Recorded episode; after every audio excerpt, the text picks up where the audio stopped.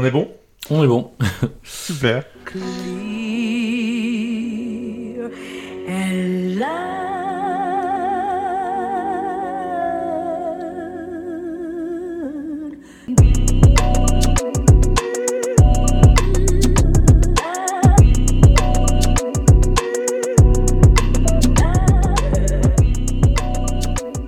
Bonjour à toutes et à tous, c'est un plaisir de vous retrouver dans le Wombat Café. Aujourd'hui, j'ai un invité, j'ai un invité exceptionnel avec moi. Il s'appelle Grégoire Blanc, il est téréministe, musicien, euh, compositeur. On va, on va parler tout ça avec lui. Bonjour Grégoire Blanc. Bonjour euh, Ryan, merci de m'inviter. C'est avec grand plaisir. Et justement, commençons tout de suite. Pourquoi j'ai décidé de t'inviter? Il y a de ça maintenant 5-6 euh, mois, je me baladais sur YouTube et on me propose, euh, en regardant une vidéo, une reprise euh, d'une musique, euh, la reprise d'un mouvement du Carnaval des animaux de Camille Saint-Saëns et c'était Aquarium. Donc j'écoute ça à mon aise et j'entends du piano, j'entends du violoncelle et je vois cet instrument.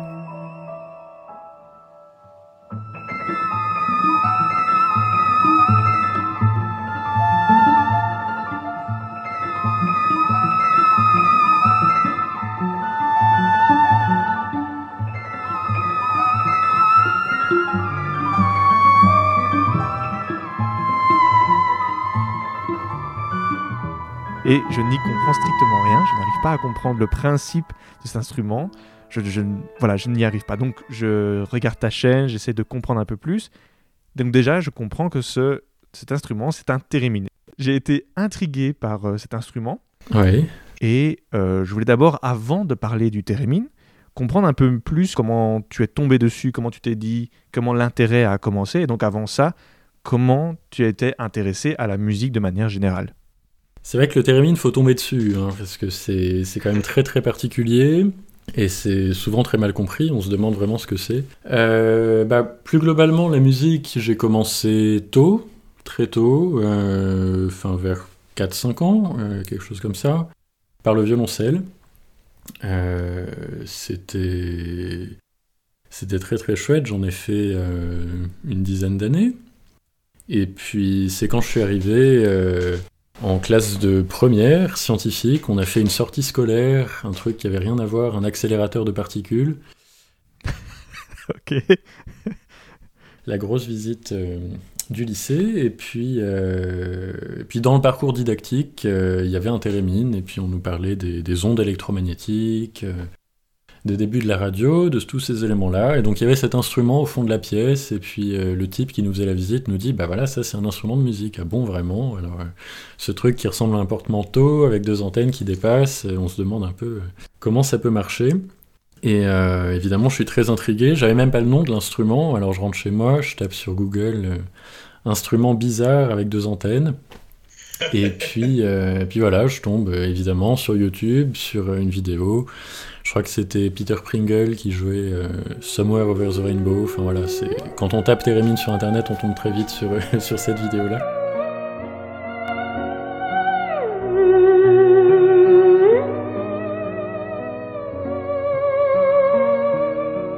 Mais, euh, mais voilà, fascination immédiate, c'est complètement incroyable. Donc pour, pour se représenter ce que c'est, le Térémine, c'est un, espèce de boîtier électronique avec deux antennes. Donc, euh, une antenne à gauche qui contrôle le volume du son et une antenne à droite qui contrôle la hauteur du son. Donc, à la main droite, plus j'approche ma main de l'antenne, plus le son va être aigu.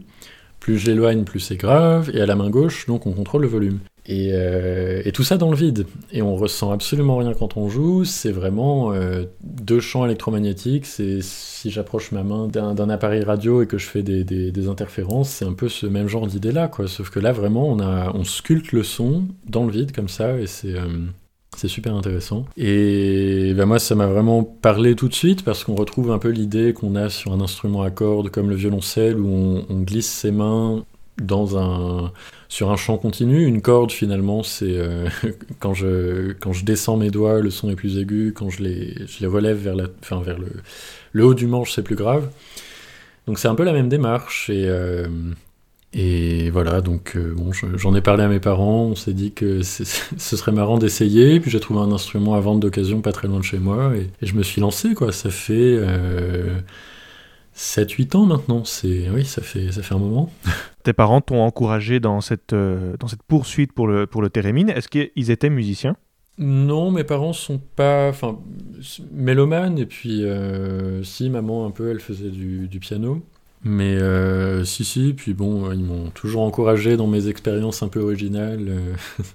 c'était ça, j'ai de la chance, j'ai été soutenu pour ça, mais, mais c'est sûr que bon, c'était un peu Enfin, on pensait que ce serait euh, plus à titre euh, distractif. Ça allait être de passage et puis qu'il allait passer à autre chose, quoi, Grégoire. Voilà, c'est ça, une, une drôle d'idée comme il en a souvent, et puis bon, on verra bien ce qu'il fait avec, mais euh, c'est sûr que ça, je peux le dire, ça a vraiment changé ma vie, quoi. Hein. C'est au point que ce soit aujourd'hui vraiment mon, métier, en fait. Donc c'est quand même quelque chose, une découverte importante. C'est ce que, ce que j'allais dire, ça a changé ta vie sur plein d'aspects. Est-ce que on pourrait dire que tu as choisi les études pour lesquels tu es, tu es diplômé pour le Térémine euh, Alors non, pas du tout. Hein. En fait, j'ai hum, donc après mon bac scientifique, euh, je me suis orienté comme comme on fait quand on a un bac scientifique vers des études scientifiques. Donc j'ai fait des études d'ingénieur, deux ans de prépa comme c'est l'usage en France, et puis trois ans après à l'école des arts et métiers. Donc c'est vraiment une école qui est centrée sur tout ce qui est mécanique industrielle. Euh, euh, voilà, ça forme des ingénieurs de, terrain euh, pour les chaînes de production, pour, enfin pour plein de choses. Hein. On peut faire plein de choses après les arts et métiers, mais c'est vrai que c'est un peu centré, centré là-dessus.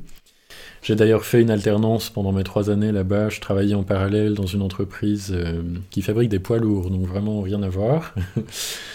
Ingénieur en, en mécanique industrielle donc. Et puis quand j'ai eu mon diplôme, ben, enfin, voilà, j'avais vraiment pas envie de me dire à partir de maintenant, euh, à 21 ans, je vais passer ma vie dans un bureau et je vais dessiner des, des, systèmes pour porter des roues de secours ou pour blinder des camions militaires ou faire des choses comme ça. Donc, euh, même si c'était très intéressant en soi, j'aspirais quand même à autre chose. Et je suis tombé sur un parcours intéressant qui pouvait rejoindre un peu euh, ce premier parcours en en ingénierie avec ma passion pour la musique, euh, donc un, master en acoustique musicale. Donc j'ai fait une sixième année d'études euh, à l'IRCAM à Paris, donc c'est un institut de recherche vraiment dédié à tout ce qui, tout ce qui touche aux sciences de la musique, aux nouvelles idées en composition.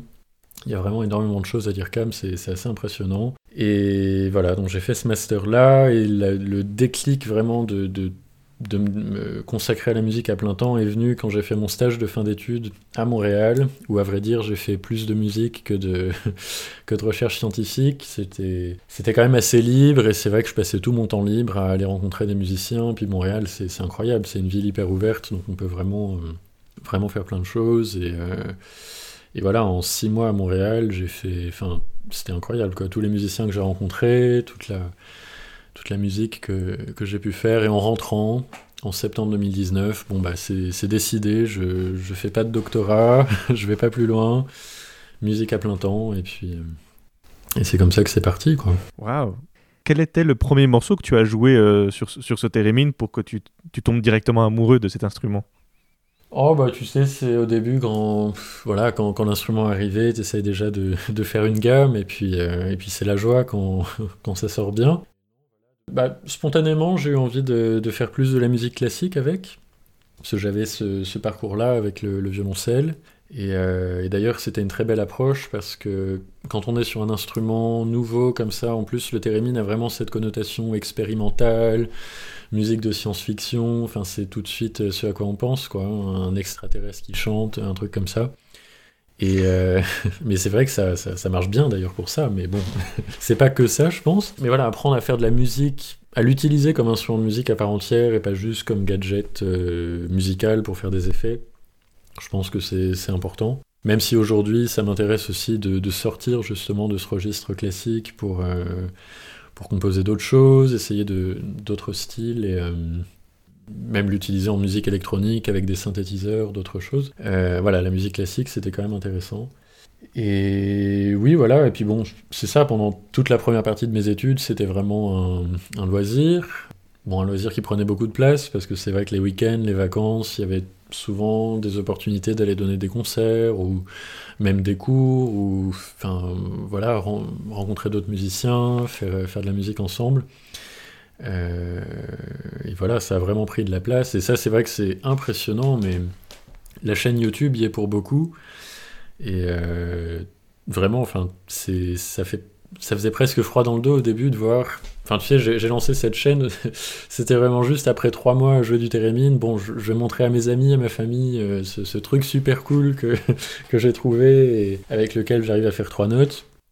Et puis euh, bah, la vidéo, c'est public, donc les gens tombent dessus, et puis elle commence à être repérée par l'algorithme de YouTube, et tu sais pas par quel miracle elle, commence à être vue, et puis, puis là tu reçois des messages, euh, tiens, bonjour, euh, ça nous intéresse ce que tu fais, on aimerait t'inviter pour une émission télévisée, ah bon vraiment, et puis voilà, et puis clac, clac, clac, et, et voilà. Et encore aujourd'hui, en fait, presque, je dirais 90% des projets que je fais viennent de gens qui ont vu des vidéos, que ça a intéressé, qui me contactent et qui me disent bah tiens, euh, on aimerait travailler là-dessus avec toi, est-ce que tu serais partant? Et c'est très chouette quoi, hein. ça fait vraiment une vitrine. Euh, enfin voilà, c'est mieux qu'un.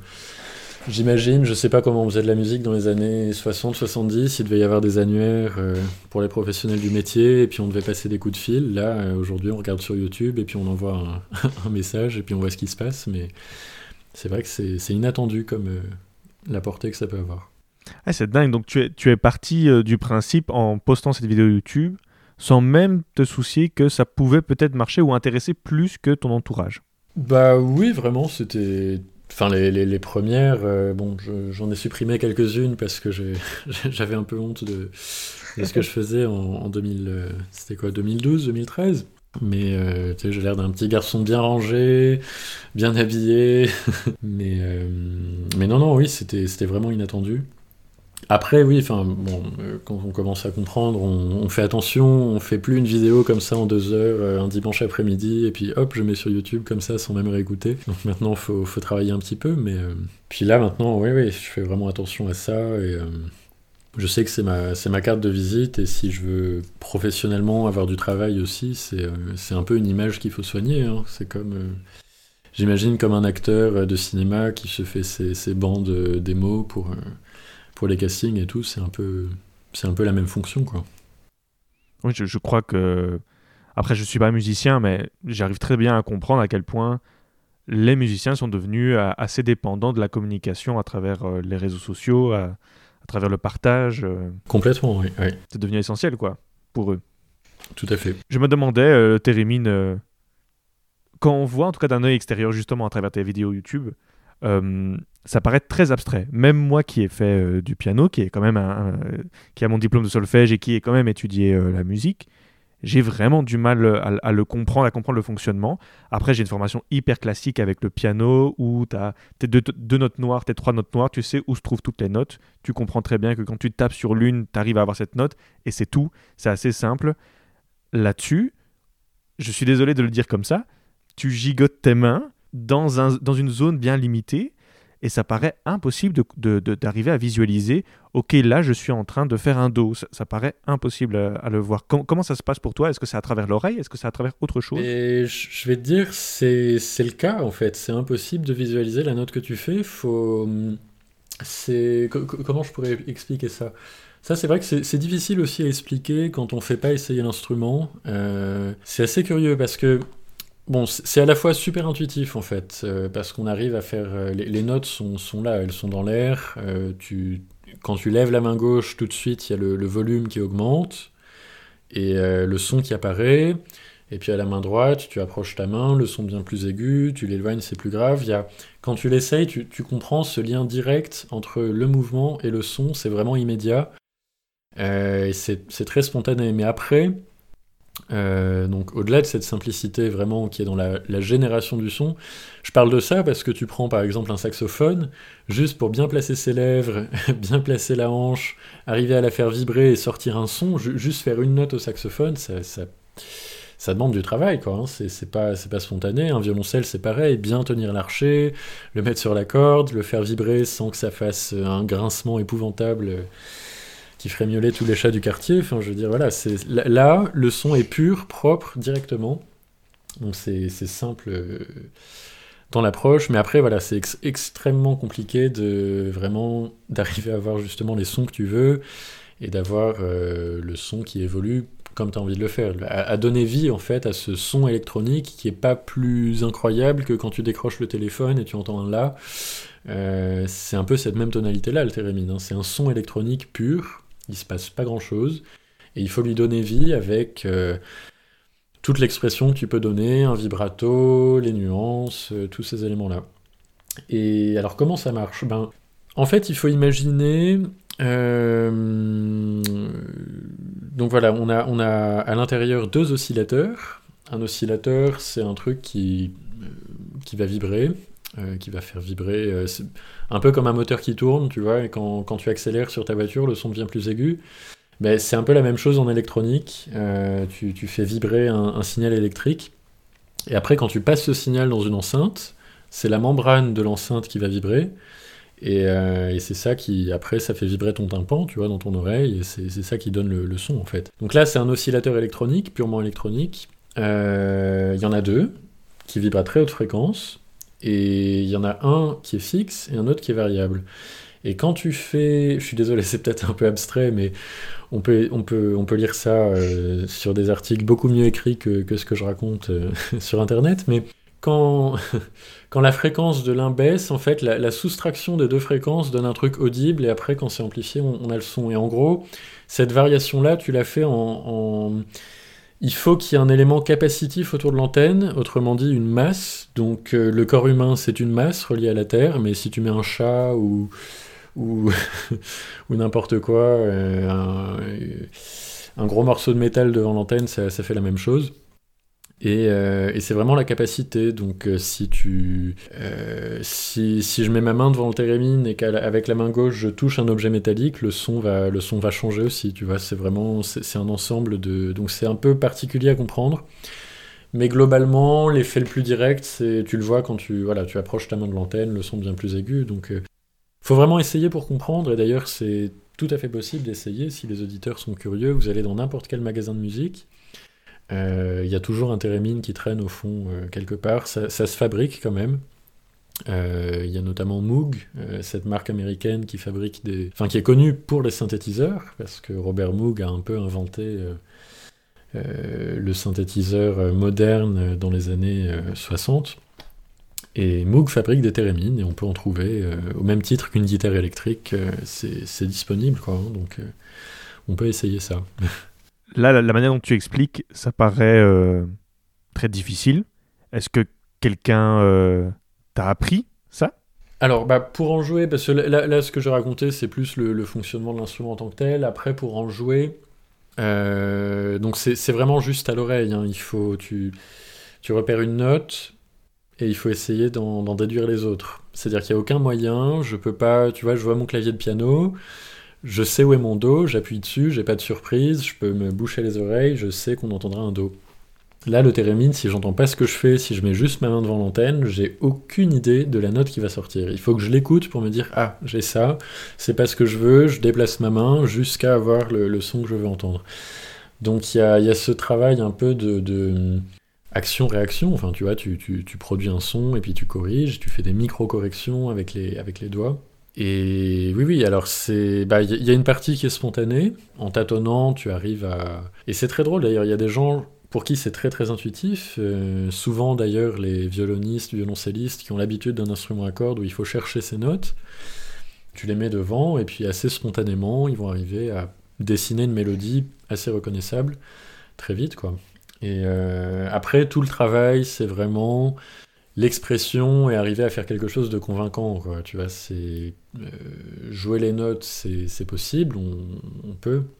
Mais après, vraiment faire de la musique, c'est tout autre chose. Vraiment arriver à, à, maîtriser le son pour que pour transmettre une émotion, ça c'est un travail très long.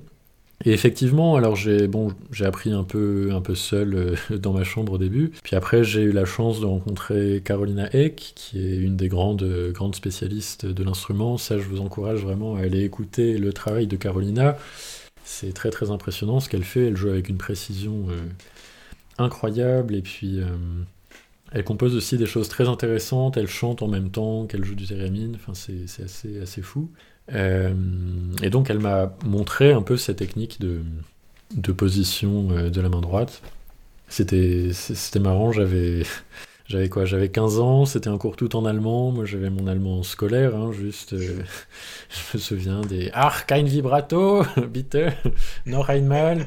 Mais. Enfin voilà, mais non, c'était très sympa, mais. Mais oui, oui, donc elle m'a appris un peu cette rigueur, mais tu vois, je l'ai vue pendant deux heures, elle m'a présenté son truc, après j'avais l'impression de plus savoir rien faire parce que ça m'avait complètement euh, retourné, mais après tu, travailles, et puis euh, et puis il faut développer un peu son propre, euh, sa propre approche, sa propre technique, donc moi je sais que je peux pas morphologiquement avec mes, avec mes mains faire les mêmes positions qu'elle utilise, donc il faut adapter un petit peu, et puis j'aime bien aussi garder une certaine forme de spontanéité, d'imprécision, donc j'ai pas ce mécanisme. Carolina, elle note ses partitions, et sur telle note, sur tel truc, elle va avoir euh, tel écart de doigt très précisément. Moi, je fonctionne pas trop comme ça, c'est plus. Euh, j'ai plus envie de ressentir le mouvement, donc c'est peut-être un peu moins précis parfois, mais peut-être aussi ça, vit différemment.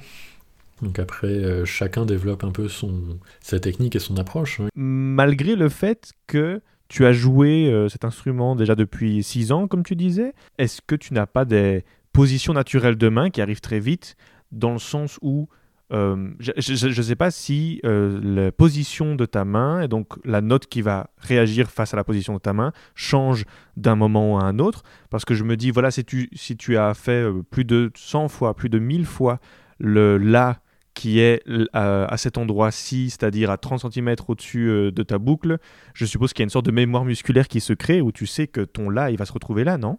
Alors, pas vraiment, euh, curieusement, c'est euh, c'est pas... En fait, si tu veux, la, la, mémoire musculaire, elle existe, mais ça peut pas être une mémoire absolue dans le sens où euh, enfin l'espace entre tu vois entre ton buste et l'antenne euh, ça fait euh, je sais pas il y a peut-être un mètre cinquante enfin dans mon cas pour déplier mon bras vers l'antenne. Avoir une mémoire musculaire hyper précise de la position d'un doigt dans un espace d'un mètre cinquante c'est même après des années de pratique c'est et surtout sans, sans repère tu vois tu euh, c'est fretless le theremin, il n'y a pas de, comme on dit en anglais pour les instruments qui n'ont pas de repère, il y, a, par rapport à la guitare, tu vois, la guitare il y a des frettes, quand il n'y en a pas on dit que c'est fretless, donc là c'est le cas, c'est fretless, il n'y a pas de repère, mais en plus ce serait neckless dans le sens où il n'y a pas de manche, il n'y a, pas de, y a rien pour reposer ta main, tu vois, tu es vraiment dans le vide. Euh, donc trouver ces repères là-dedans c'est quand même super difficile, donc il faut... La mémoire musculaire elle est plus dans les, dans les, dans les écarts entre les notes, c'est-à-dire si j'en trouve une pour trouver celle d'après, bon, j'ai plus ou moins des, des, instincts pour, pour plier mes doigts d'une certaine manière. Mais trouver la note directement, ça, tu vois, c'est vraiment impossible. Quoi. Hein. Il, faut, il faut toujours. Euh, et d'ailleurs, on entend. Euh, alors, il y en a qui font ça, tu sais, qui mettent des, écouteurs et qui, euh, qui écoutent un peu le, le, son de leur instrument avant de commencer à jouer et que ce soit entendu par le public, du pitch preview, comme ils disent. Euh, moi, je l'utilise pas, donc du coup, on entend toujours, c'est pas forcément très gracieux, mais avant, tu vois, t'es en orchestre, comme ça, et puis il y a le thérémine qui va commencer à jouer, et puis un petit peu avant, tu vois le théréministe qui discrètement essaye de trouver sa première note, et puis hop, il commence à jouer. Donc euh, voilà, il y a toujours un peu ça, c'est... Euh, euh, oui, donc c'est vrai que c'est très particulier. Mais ça, oui, il faut, vraiment essayer, être devant pour le, comprendre ou, regarder les vidéos ou trucs. Mais à expliquer, c'est quand même un peu, compliqué. Puis il n'y a, y a aucun autre instrument de musique qui fonctionne comme ça. C'est vraiment. Euh, tu sais, ça m'amuse, mais il y a, une. Je suis désolé, j'ai oublié le nom du musicologue euh, qui a, fait cette classification des instruments avec des une, nomenclature très claire. Donc tu as les instruments plutôt percussif, les instruments plutôt euh, avant et tout ça. Et puis après, il y a des, y a des sous, sous-catégories. Et puis tu, tu peux identifier vraiment un instrument, euh, relier le xylophone avec le, le balafon, avec, euh, enfin, tu vois, même des instruments exotiques, tu peux les grouper. dans, des, dans des catégories. Le, violon occidental par rapport au héros en Chine, tu vois, il y a des, des, modes de fonctionnement qui les, qui les relient. Et ben le thérémine, il a vraiment une catégorie à part parce que finalement c'est c'est le seul instrument qui marche comme ça, quoi. Tu, tu peux, enfin, tu peux le rapprocher très, enfin, tu peux très difficilement le rapprocher d'autre chose. Après, il y, a des, y a des cousins, il c'est vrai, il y a les ondes Marteneau, sur le plan du son, on retrouve un peu la même idée, c'est un instrument électronique, continu, mais en même temps, le, le, contrôle est tellement différent, enfin, je veux dire, il y a, c'est quand même très difficile, voilà, de, de mettre le thérémine dans une case et de, de, le, de l'approcher, quoi. Et c'est ça que je trouve fascinant, c'est qu'on a vraiment quelque chose d'incroyable, et puis il faut imaginer, Léon Thérémine, en 1919, il invente ce truc. Enfin, c'est, c'est futuriste aujourd'hui. Il faut imaginer en 1919 à quel point ça pouvait être, mais carrément extraterrestre. Quoi. Enfin, c'est, Il n'y avait pas encore l'électricité dans toutes les maisons. Et puis on sort cet instrument-là. Enfin, c'est, c'est incroyable. Corrige-moi si je me trompe. Léon Thérémine, au, début, donc euh, ce, russe qui invente euh, cet instrument, au début n'était pas un instrument et était une sorte de système euh, d'alarme ou un, plutôt un détecteur de mouvement qui créait un sifflement électromagnétique. Est-ce que, est que je me trompe en disant cela? Alors, c'est pas loin de la vérité. Pour, être exact, en fait, il travaillait après la, Première Guerre mondiale sur un appareil qui servait à, mesurer la densité des gaz. On voulait, euh, si, on, si, on, connaît la densité d'un gaz, tu vois, on peut, on peut dire, euh, bah ça c'est voilà c'est le gaz moutarde ça c'est enfin voilà on avait très peur des gaz après euh, après la première guerre mondiale et euh, notamment au niveau militaire bien sûr. Et donc euh, en travaillant sur ce, cet appareil là en fait l'appareil marchait avec un système capacitif justement et il arrivait jamais à avoir des mesures fiables parce qu'il suffisait justement qu'il approche sa main de l'appareil pour faire bouger complètement le, la mesure. Et il a juste observé cet effet-là, il approche sa main et puis il y a l'aiguille qui, qui tourne. Donc, euh, donc voilà, un espèce effectivement de détecteur de mouvement, mais complètement involontaire, c'était pas ce qu'il cherchait. Et après, va savoir comment il a eu l'idée de, de coupler ça avec un oscillateur justement pour utiliser cette variation que tu pouvais avoir avec le mouvement de la main, l'associer à une variation de son. Je sais pas trop comment il en est arrivé là, toujours est-il que sa première version du thérémine, c'était l'équivalent de juste l'antenne droite, donc celle du... Il n'y avait pas de contrôle du volume, il y avait juste le, contrôle de la hauteur du son. Tu approches la main, le son est plus aigu, tu l'éloignes, c'est plus grave. Et il y avait juste ça. Donc, euh. Puis en tant que violoncelliste, tout de suite, il a eu, il a eu le réflexe quoi, de, de, de, de s'imaginer sa corde invisible, tu vois, c'était un peu, c'est un peu cet esprit-là, et puis d'aller trouver ses notes. Et c'est peut-être pour ça d'ailleurs que tu vois, le, si tu regardes euh, des vidéos de Térémine, le, morceau le plus joué, c'est Le Cygne de Camille Saint-Saëns. C'est une des pièces les plus célèbres du répertoire du violoncelle. Et voilà, si ça fait partie des pièces de référence au Térémine, ça vient de lui en fait. C'est que c'est sans doute une des premières pièces qu'il a, eu envie de jouer en tant que violoncelliste. Euh, le Cygne de Saint-Saëns, puis Clara Roquemort après, euh, évidemment, la, enfin voilà, la, merveilleusement bien joué, et puis c'est devenu un peu une, référence. Bah voilà, il a présenté son instrument à Lénine, c'était, ça devait être quelque chose quand même, et euh, il paraît que Lénine en jouait très bien, voilà, enfin il a, il a essayé une fois, et puis spontanément, c'est sorti quoi. Le thérémine, c'est resté vraiment son, son, invention aboutie qui, tu vois, encore aujourd'hui, même les, les, nouveaux thérémines qu'on fabrique, il n'y a pas grand chose à ajouter parce que ça, dans la, la, la pureté en fait de de ce que c'est, juste le concept de base, les deux antennes, le son monophonique, et juste ça, ça, marche très très bien, et c'est un instrument de musique euh, très riche, euh, juste avec ce concept très simple. Tu parles de son monophonique, quand on, joue au piano, on peut par exemple faire des accords plaqués. Ça, c'est toujours bien pour finir une petite partition, boum, on a nos accords plaqués. Au thérémine, c'est impossible Non, tu fais, tu fais vraiment une note à la fois. Il n'y a aucun moyen d'avoir euh, deux sons en même temps. Souvent, les gens se demandent, bah alors, si tu mets ta main devant l'antenne et que moi aussi j'approche ma main, est-ce que ça va faire un deuxième son? Mais en fait, non, ça va juste perturber le premier, mais euh, on a vraiment juste une note à la fois, comme, euh, comme, un, comme un violon, et encore sur un violon, tu peux, tu, peux, tu peux jouer sur deux cordes en même temps dans certains cas, mais là voilà, c'est un violon à une corde, une flûte éventuellement, tu vois, il y a, y a, un peu. Mais une flûte à goodies, donc c'est un peu difficile de, trouver des éléments de comparaison, mais voilà, c'est monophonique. Tu fais qu'un son à la fois, oui. J'ai essayé de m'informer euh, quand même un petit peu euh, sur euh, mon invité. Et j'ai pu voir que tu avais fait une collaboration avec Moog Music pour construire un nouveau modèle de thérémine. Déjà, est-ce, qu'on est d'accord pour dire que le thérémine est un, est un instrument plutôt jeune?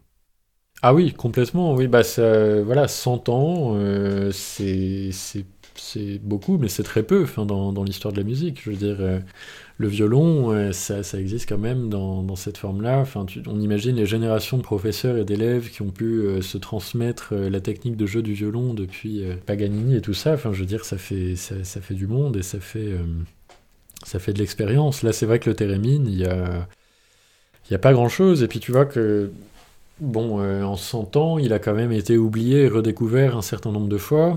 Euh, entre le moment où Térémine l'a présenté à Lénine euh, et, le moment où peut-être ça a été utilisé en musique de film dans les années 50, et puis après le moment où Lydia Kavina a à vraiment faire de la, musique contemporaine avec dans les années 80-90, et puis cette redécouverte, un peu cette renaissance qu'il y a depuis 2005, quelque chose comme ça, avec Carolina Eck justement, qui, qui est une ambassadrice extraordinaire et qui sollicite euh, énormément de, de création. Euh, elle a joué avec les, plus grands orchestres et tout ça. Elle, euh, elle assoit aujourd'hui le thérémine dans le, dans le monde musical moderne, mais c'est vrai qu'entre-temps, il s'est passé plein de choses et peu de choses aussi. Donc, donc c'est un instrument qu'on finit pas de redécouvrir, de, de, remettre en question. et c'est vraiment intéressant, quoi. C'est tout jeune et puis on l'a pas vraiment exploré jusqu'au bout, je crois, de, ce qu'on peut faire. Et moi, je crois vraiment qu'aujourd'hui, il faudrait, euh, et c'est un peu en cours, revenir à, des instruments expressifs. C'est là où je voulais en venir, c'est que c'est un instrument assez jeune qui, a, qui est passé par beaucoup d'étapes de remodelage. Et toi, tu reviens avec, avec un nouveau modèle, avec oui, musique. Comment on arrive, comment on arrive là? J'ai complètement oublié la question, mais... Mais c'est pas de souci, je suis là pour ça. Euh, oui, avec Moog. Alors ça, c'est... Bon, j'ai eu une chance incroyable. C'était un concert euh, donné à, New York en février 2020 pour les 100 ans du Térémine. On m'avait invité pour euh, rendre hommage à Clara Rockmore, qui était la grande pionnière, euh, enfin, euh, c'est vraiment celle qui a donné ses lettres de noblesse au thérémine, c'est la première qui a développé une technique et qui a joué justement de la musique classique au thérémine. Donc on m'avait invité pour ça, pour jouer quelques pièces de son répertoire et puis euh, d'autres choses. Et dans le public, il y avait des gens de Moog Music, alors je ne savais pas, mais en plus des gens importants. Il y avait le directeur marketing et puis l'ingénieur en chef. Alors, ah mince, si j'avais su, je serais quand même allé les saluer à la fin du concert. Mais voilà, et puis quelques mois après, je reçois un mail euh, qui me dit euh, Bon, bah Grégoire, on aimerait euh, t'inviter pour un événement en plein air à Asheville, aux États-Unis, tu donnes un concert euh, devant, devant l'usine Moog, et puis en parallèle, on, te prendra à part pour, euh, pour te montrer un, instrument super confidentiel sur lequel on travaille. Euh, voilà, faut, faut pas que t'en parles, mais ça, ça, va être intéressant, donc bah, évidemment, incroyable, quoi. Enfin, je sautais de joie. Bon, le, ça s'est pas passé comme prévu avec le coronavirus, évidemment. Donc on a travaillé à distance, donc c'était c'était très drôle, j'ai reçu des espèces de grosses mallettes euh, énormes, des, prototypes qui arrivaient scellés euh, chez moi. Tu ouvres et puis tu as le premier prototype du, du Claravox, euh, comme ça. Et puis déballage par Skype avec l'équipe de chez Moog. Et puis, enfin, tu, tu, vois, c'est un peu. C'était marrant. Et, et, oui, donc effectivement, bon, ils m'ont consulté un peu sur les dernières étapes de la. C'est-à-dire que j'ai pas conçu l'instrument en tant que tel, il était déjà bien, bien avancé dans la, dans la conception mais ils m'ont demandé vraiment de, de, les aider pour tout ce qui était de la calibration et des réglages en fait, pour vraiment que l'instrument réponde bien et qu'il soit jouable en fait pour un, pour un théréministe averti. Donc oui, c'est vraiment alors ce, ce Claravox là, donc ils l'ont nommé aussi justement en honneur, euh, en hommage à, Clara Rockmore. Euh, et selon la tradition, euh, Léon Thérémine avait appelé son instrument Thérémine Vox, la voix de Thérémine. Donc là, Clara Vox, mon garde c'est beau, c'est poétique. C'est très poétique, n'est-ce pas? Euh, et, en fait, ça faisait, tu vois, les... dans la fabrication des thérémines, euh, donc il y, y avait un modèle que... qui se fabrique depuis les années 90, là, le Laserwave standard, qui marche très bien, mais quand tu voulais passer à l'étape au-dessus, vraiment l'instrument, euh, je dirais professionnel, mais vraiment capable, expressif, musical, c'était les Zero Wave Pro qui a arrêté d'être fabriqué, enfin qui s'est fabriqué entre 2000, 2004 euh, et 2006 peut-être, tu vois, quelque chose comme ça. Et je sais pas combien ont été produits, mais quand il a été hors, hors, de production, euh, c'était impossible pour les musiciens de s'en procurer un. Et ça a été un vrai problème. moi, je l'ai acheté d'occasion, tu vois, je l'avais acheté en 2014, mais déjà pour le double du prix auquel il était vendu à l'époque. Et après, sur le marché de l'occasion, ça s'est complètement enflammé. Et puis, problème de pièces, problème de fiabilité, tu vois, quand le truc tombe en panne, mince, comment on fait pour pour le réparer. Donc là, c'était très attendu que Moog se repenche sur la, fabrication d'un vrai modèle de concert. Et donc le Claravox est arrivé. Et oui, non, c'était un honneur immense de, travailler là-dessus. Donc c'est finalement, on reste dans la même. Euh, il n'y a pas beaucoup de nouveautés, tu vois, par rapport à l'instrument d'origine. C'est toujours ces deux antennes. Euh, le son est plus ou moins similaire avec ce qu'il faisait avant. Il y a juste de nouvelles fonctions maintenant pour l'interconnecter avec euh, d'autres instruments électroniques. Euh, on peut vraiment explorer des choses, euh, des choses intéressantes. Quoi. Tu peux le brancher aussi à ton ordinateur, déclencher euh, d'autres types de sons. Enfin voilà, j'ai pas tout encore exploré, et puis à vrai dire, j'ai encore un, prototype là avec moi. C'est pas le truc a pas été complètement commercialisé. C'est un petit scandale d'ailleurs en ce moment parce que les, gens ont, précommandé l'instrument. Enfin, les, les, précommandes ont été ouvertes en septembre, et puis le truc est toujours pas passé en production, donc c'est ça fait un peu jaser, mais, mais voilà. Mais en tout cas, non, non, c'est un très très bel instrument et, euh, c'est sûr que pour le thérémine, c'est génial quoi d'avoir un, instrument disponible. Les gens vont pouvoir essayer des choses.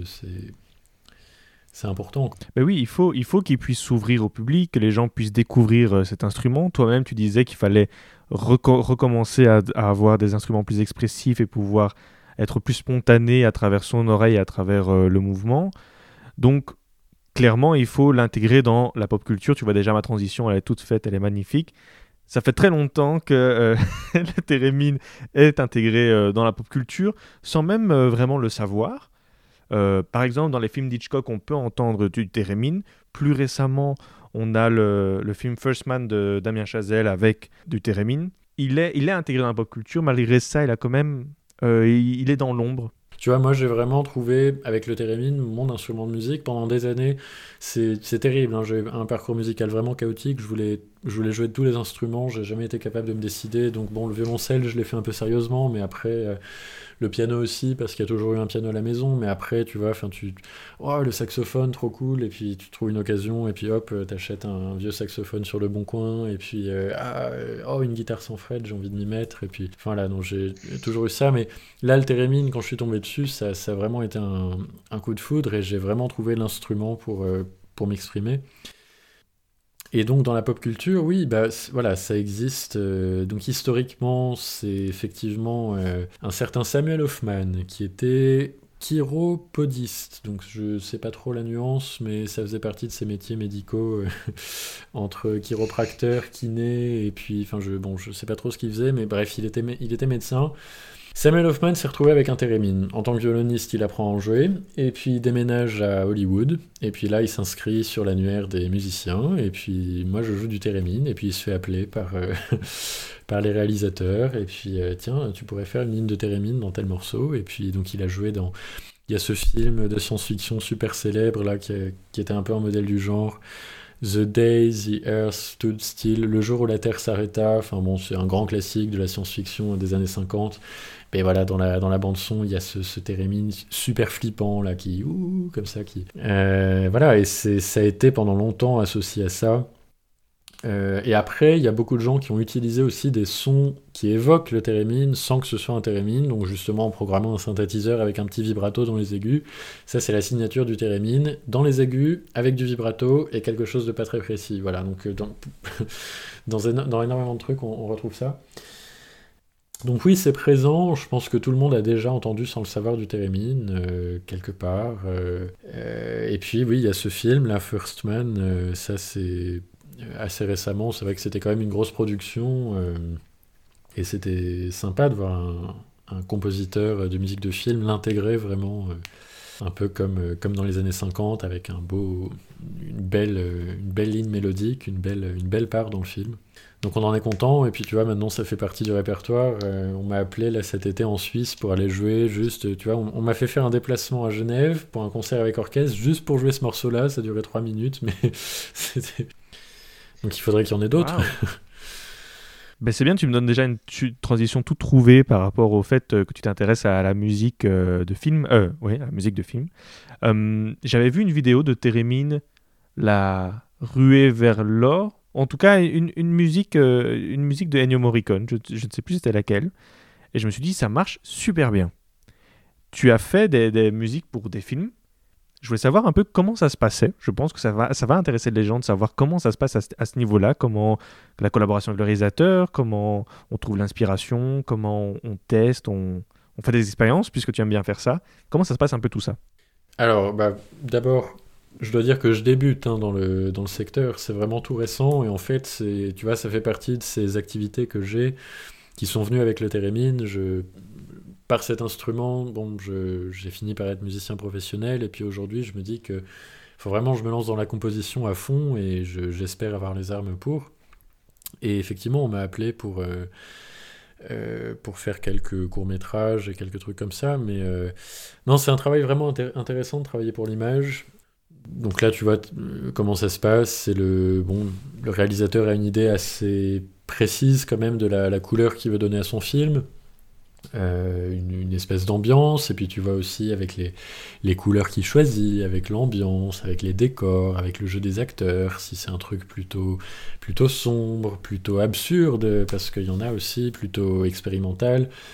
Et puis après, c'est ça, dépend. Il y en a qui sont très précis et qui te disent Bon, bah voilà, moi je te, je te donne des exemples de musique qui m'inspirent, essaye de faire quelque chose dans le même style, ou alors carte blanche, fais ce qui, fais ce qui t'inspire avec ça, ou alors. Euh, enfin voilà, euh, plusieurs inspirations, plusieurs sons, plusieurs trucs, et puis après. Euh, et ce qui est vraiment intéressant, c'est de, de travailler à l'image, vraiment, c'est-à-dire composer, écrire par rapport au film. C'est-à-dire, tu, on peut faire ça aujourd'hui avec nos, logiciels qui nous permettent d'enregistrer la musique en studio, de synchroniser vraiment l'image et le son. Et donc, tu regardes les images, et puis au moment, par exemple, où un acteur lève la tête, paf, je pose une note, et à ce moment-là, je veux qu'il se passe un truc, et puis, voilà, donc construire vraiment le, construire la composition comme ça et puis après euh, euh, intégrer les, les, différents éléments alors après moi c'est vrai que euh, aujourd'hui, il y a énormément de compositeurs dans le métier qui, et c'est d'ailleurs c'est presque l'unique moyen, qui travaillent avec des instruments virtuels pour pouvoir assez rapidement faire des maquettes, tu vois, de la composition. Et plus que donner une partition, en fait, parce que le, réalisateur, il pourra rien en faire de la partition, enfin, je veux dire, ça va pas forcément lui parler, euh, lui donner, en fait, un, une maquette du, son de, la musique. Et, et donc, pour ça, on utilise des instruments, des synthétiseurs ou des instruments virtuels, donc euh, un violon euh, en bibliothèque d'échantillons, des, trucs comme ça. Pour la musique orchestrale, euh, on voit ça beaucoup pour le jeu vidéo, des bibliothèques orchestrales, c'est-à-dire des, samples, des échantillons qui sont remis bout à bout pour... Enfin, je suis désolé, de, je, je m'exprime pas très bien, mais je pense qu'on a l'idée. C'est compréhensible. D'accord. Euh, et, voilà, moi ce qui m'intéresse c'est d'utiliser justement bah, les instruments que j'ai autour de moi, donc euh, bah, voilà, enregistrer le piano vraiment, euh, le thérémine, le violoncelle, et puis bon, les autres instruments que je joue pas forcément très bien, mais pour des choses simples ça marche, une petite ligne de trompette, un truc, de la scie musicale, enfin voilà. Mais donner une couleur aussi un peu personnelle à, ça, donc après, bon c'est sûr ça marche pas pour tout, mais mais, mais bon, après aussi, le, réalisateur qui m'appelle a vu mon travail et c'est un peu euh, ce, que, ce que je peux faire euh, comment ça peut marcher. Donc c'est ça qu'il cherche aussi, quoi. Voilà. Et c'est intéressant, oui, c'est vrai que. Et puis ce, que j'aime bien aussi, c'est l'idée de, faire de la musique pour quelque chose. C'est pas de la musique pure. Il y a ce travail aussi que j'aime beaucoup en ce moment, que je développe, c'est le, le spectacle vivant. Je me suis retrouvé dans un comme ça dans un spectacle de cirque avec des Serbes et des Canadiens. Ça, c'est dommage, c'est un projet qui a été un peu avorté avec le, Covid, mais euh, ça, c'était génial, quoi. On me, on proposait de, composer la musique du spectacle et en même temps de jouer du, du sur scène. Et c'était formidable. Il y a un costumier polonais qui m'a fait, qui m'a fait un costume euh, d'acrobate. On m'avait même donné un monocycle pour. Euh, enfin, c'était bon, le truc. J'allais bien au-delà du, du, métier de musicien pur, mais c'était marrant. Et puis là, je travaille aussi avec un chorégraphe hip-hop, Kaderatu. Sur, un, sur son nouveau spectacle. Et là, ça, ça, va être formidable aussi. On va vraiment être sur scène, faire de la musique en live avec un autre musicien, Lou Barreau, qui joue d'instruments incroyables, le Christelle Bachet, le Séraphin, tout ça. Tu, tu, tu l'as bien notifié avant, tu, tu collabores avec d'autres artistes qui viennent du monde entier. Toi-même, tu as joué en France, en Suède, au Kazakhstan, au Canada, aux États-Unis. Les publics sont-ils euh, différents d'un pays à l'autre? Oui, oui, oui, ils sont différents. Bah, après, il y a, y a, quelque chose de culturel aussi. Moi, c'est vrai que ce fameux concert à New York, là, je m'en souviendrai, c'était... c'était incroyable, le public était presque hystérique. Bon, après, je pense que ça venait peut-être du, du, lieu, c'était un festival vraiment de musique électronique, euh, où les gens devaient avoir l'habitude d'écouter... Euh, Enfin, tout sauf de la musique classique. Donc là, c'est vrai que le concert Térémine piano, euh, ça, a dû, ça a dû les surprendre. Et en fait, les réactions été incroyables. C'était standing ovation après chaque morceau. Euh. Puis bon, alors j'ai eu le malheur de jouer Clair de Lune de Debussy. Ça, je, je sais pas pourquoi, mais il y a quelque chose avec cette pièce. Mais ça... moi, j'en ai marre, je peux plus l'entendre. Mais. Euh. Mais donc tu as des groupies à New York, il y a des groupies de Grégoire là-bas. Bah écoute, je, je sais pas si c'était avant ou après, mais, mais là quand j'ai joué ça, mais les, les, gens étaient en pleurs, euh, ça c'était ah oui incroyable. Ah, mais, non mais vraiment, à, la fin il y a des gens qui, qui, sont venus, une dame avec un énorme manteau là comme ça en fourrure qui attendait son, son taxi avec sa, son cigare comme Cruella là qui un reculant oh that was amazing thank you so much voilà donc euh, oui dans un drôle de public euh, mais bon, ça venait peut-être. Ouais, bah, ça venait peut-être après du lieu, Brooklyn, euh, le un peu hipster, euh, voilà. C'est. Mais il y a, y a, de tout. Oui, en Suède aussi, ce, ce, truc à Stockholm, c'était c'était un peu exotique. Enfin bref, y a, ça dépend vraiment de là où tu vas. Puis un festival de musique classique, ça peut être très très carré. Ah oui, et puis il y a eu le Kazakhstan aussi, ça c'était complètement fou. C'était un, un festival entièrement gratuit pour le public fait dans, le, dans la grande salle du conservatoire d'Almaty. Et là, euh, c'était des concerts qui duraient 3 heures. Alors je sais pas si tu imagines un concert de musique classique de 3 heures, ici ce serait impossible, enfin, le, le, le public tiendrait pas. Mais là-bas, ils étaient tous mais, euh, hyper attentifs et enthousiastes. Et, euh, et ces concerts, c'était complètement fou. Tu pouvais avoir... ils étaient construits de manière hyper variée. La première pièce du concert, ça pouvait être un, orchestre à cordes, ensuite un truc avec clavecin et chant, troisième morceau thérémine et orgue, quatrième morceau euh, un quintet avant, enfin je veux dire, euh, voilà, chaque morceau, il y avait, donc euh, tu avais les, les, techniciens de la salle qui déplaçaient le piano, les micros, les trucs, enfin c'était une organisation pas possible, mais non, vraiment incroyable. Ça passait du baroque au contemporain. Euh, enfin, ça, c'était vraiment. Euh, tu vois, culturellement, c'était intéressant aussi. Le, public kazakh était donc, euh, je pense, vraiment différent des. Donc, oui, oui, et c'est ça qui, qui me plaît aussi dans, dans ce métier de musicien. J'espère bien qu'on. Enfin, on en est tous là, hein, mais qu'on. qu'on pourra reprendre assez vite les activités en live parce qu'avec le, Covid, ça, ça c'est un peu triste, mais, mais voilà, plein de rencontres et de, dans le monde entier, c'est chouette. Mais comment tu dirais euh, que le, le confinement et la crise sanitaire de manière générale a pu impacter tes, tes activités en, en, tant que musicien? Mais je pense qu'on a tous dû voilà, s'adapter. Euh, c'est vrai qu'à partir du moment où, enfin dans, dans tous les arts euh, vivants, en fait, à partir du moment où il n'y a plus, de, plus la possibilité de jouer en public, quand on est confiné chez soi, ben, la seule solution c'est de, de, produire alors heureusement la musique, ça s'enregistre, ça peut se diffuser comme ça. Donc c'est vrai que j'ai la chance, comme c'est quelque chose qui, qui m'intéresse aussi, euh, d'avoir de quoi m'enregistrer correctement, bon sans avoir non plus un, studio professionnel. J'ai l'équipement de base pour, euh, pour produire des, des choses pas, pas trop mal. Euh, donc euh, voilà, bah, c'est ça aussi qui m'a permis un peu plus de me lancer là dans, le, dans la musique de film, euh, bon encore à petite échelle, mais ça, ça vient doucement, et puis la publicité aussi, ou des, des, éléments comme ça. Et voilà, après c'est vrai que ce qui est un peu difficile, c'est au niveau financier, parce que voilà, quand on veut être intermittent du spectacle, comme c'est le, enfin le régime qui marche bien en France, pour les artistes de, de la scène, euh, ben voilà, il faut faire des, des cachets, des, des, dates, des prestations. Et là, c'est vrai, quand on se met plus dans un objectif de, de, de, de composition, de, bon, bah c'est quand même un autre métier. Je me suis un peu, j'ai toujours pas trop compris. Je suis pas un virtuose de, l'administration, donc je sais toujours pas trop comment comment ça marche, mais, mais voilà, puis il y, a encore beaucoup de... Puis après, tu, vois, c'est un peu une réaction en chaîne, c'est-à-dire que là, il y a deux films sur lesquels je travaille où bah, c'est des petites productions à petit budget, donc ils ont ils n'ont pas forcément eux-mêmes les moyens pour faire le film, donc euh, pour payer un, compositeur encore moins. Donc euh, bon, il faut tirer dans, de tous les côtés, quoi. Hein. donc c'est un peu. Euh, voilà, mais après, bon, je j'en profite aussi pour créer un peu des choses à titre personnel, dont j'aimerais bien sortir quelques albums là en, 2021. Et je, vois que tu collabores avec plein de, musiciens euh, qui ont des, instruments plus classiques, ou en tout cas pas, pas électroniques.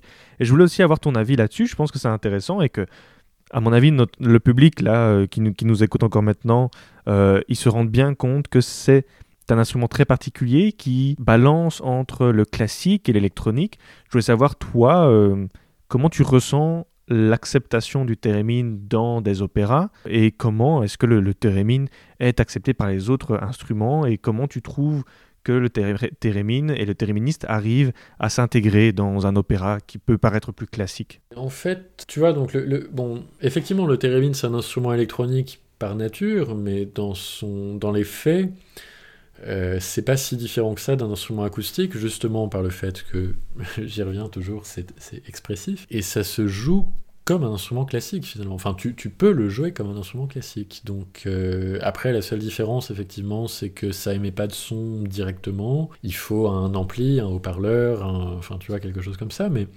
mais à part ça, euh, c'est tout à fait classique et traditionnel dans l'idée. Donc on peut tout à fait le, marier avec avec des instruments plus traditionnels, et c'est d'ailleurs très intéressant, je trouve, euh, d'avoir cette couleur-là. Dans le même registre, j'aimerais beaucoup un jour amener des, là pour le coup, des vrais instruments électroniques, synthétiseurs ou autres, euh, aussi avec des instruments classiques, je pense qu'on peut faire des choses, mais bon, c'est une autre démarche, j'en suis pas encore là, euh, mais...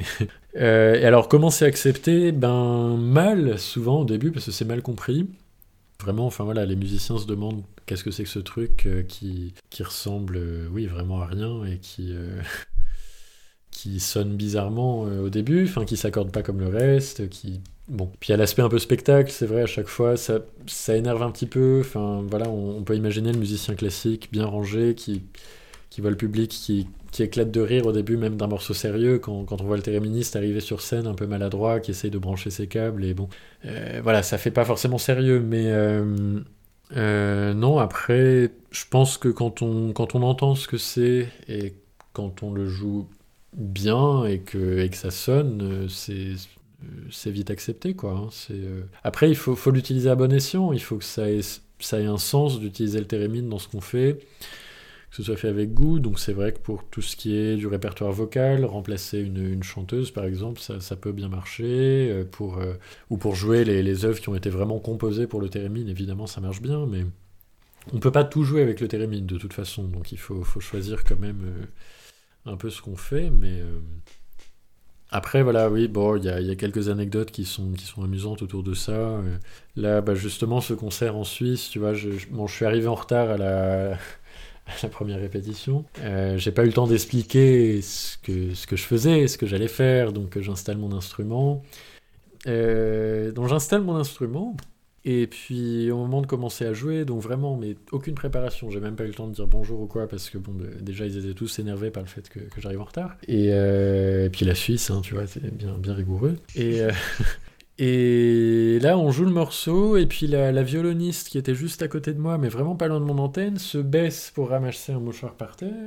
Aïe, aïe, aïe. Et à ce moment-là, du coup, mon son baisse de, d'une octave, presque, tu vois, ça fait comme ça, donc en plein milieu. Donc là, le chef d'orchestre, plus pas n'importe qui, c'était Marjana Diakoun, là, c'est une, grande chef d'orchestre en ce moment, qui, se retourne vers moi, mais bon sang, mais qui est l'abruti qu'on est allé chercher pour. Euh, jouer avec nous? Enfin voilà, mais c'est pas de ma faute, c'est, un mouvement de, de, la violoniste. Quoi.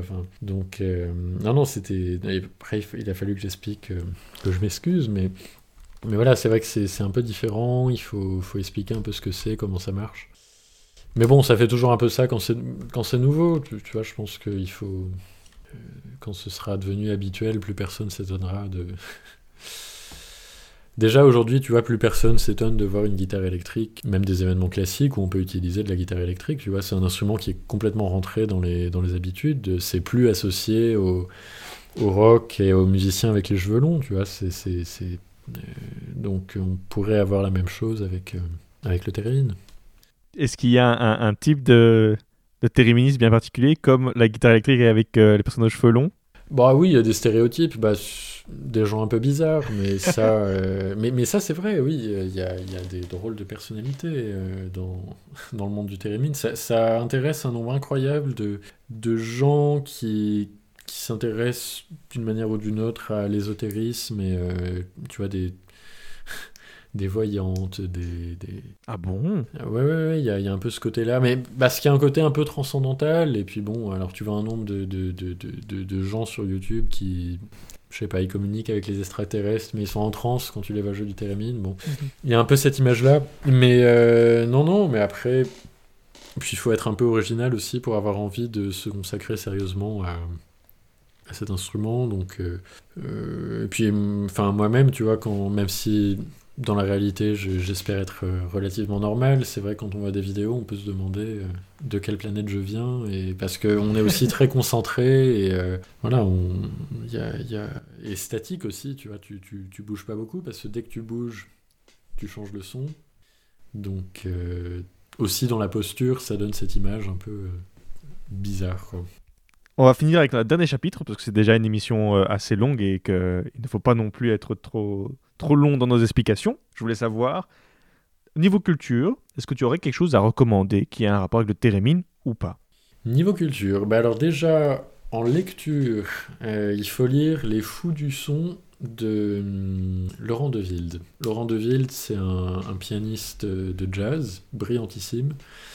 Euh, et puis donc il a écrit ce, livre en fait qui retrace un peu les, les débuts donc de la musique électronique, du synthétiseur, comment c'est arrivé, et il part de, il part de très loin, il part de, de des débuts de l'électricité, vraiment Edison, euh, voilà, et il va jusqu'à euh, bah jusqu'à notre, notre époque moderne, et donc il y a un chapitre entier dédié à, au Térémine. Euh, et voilà, et, mis en perspective, c'est vraiment une lecture intéressante. Donc les, fous du son de, de, Laurent Deville. Et puis au niveau musical, après, bah faut, écouter euh, Clara Rockmore. C'est toujours intéressant de voir euh, ce qu'elle a pu produire. Faut écouter Carolina Eck, qui a fait euh, ces dernières années une production discographique vraiment intéressante. Et dans plein de registres, il il y a vraiment ce qu'elle a fait seule et ce qu'elle a fait avec orchestre, ce qu'elle a fait avec d'autres musiciens. Euh, Coralie Inger aussi, euh, son nom de scène Terminal C, T-H-E-R-M-I-N-A-L, et puis C, voilà, qui elle euh, utilise le thérémine pour contrôler des synthétiseurs, ça c'est vraiment, vraiment chouette. Euh, je crois qu'elle a sorti d'ailleurs un, album il y, a, pas très très longtemps. Donc ça c'est vraiment des... Pour écouter le thérémine au niveau contemporain, c'est vraiment, vraiment intéressant. Et puis, et puis Grégoire Blanc bientôt. Exactement. Pour l'instant, c'est pas. J'ai un gros problème de, de, perfectionnisme et de lenteur au travail, donc euh... j'ai pas encore publié un peu euh, ce que j'ai envie de, de, publier, mais ça va venir. Euh, en attendant, il y a quelques vidéos sur YouTube bon, qui sont vraiment plus dans un registre classique. Ça représente plus forcément ce que j'ai envie de faire artistiquement, même, euh, même si je vais continuer un peu là-dedans aussi parce que ça, ça me plaît, mais j'aimerais aller au-delà. Et voilà, voilà, c'est un peu, tout ce que, ce que j'aurais à dire dans cette émission très très longue. Faudra que tu fasses des coupes. Au... Il va falloir, ça c'est sûr. Eh bien, merci beaucoup euh, à tout le public d'avoir écouté. Euh, je remercie aussi Grégoire Blanc d'avoir accepté mon invitation et d'avoir été aussi disponible dans ses réponses et aussi complet dans ses réponses. Merci beaucoup. J'espère que vous avez pu en apprendre un peu plus sur euh, le térémine, sur la vie de musicien et sur, euh, plus générale, la musique. Euh, merci beaucoup, on se retrouve très bientôt. Et merci Ryan de m'avoir invité.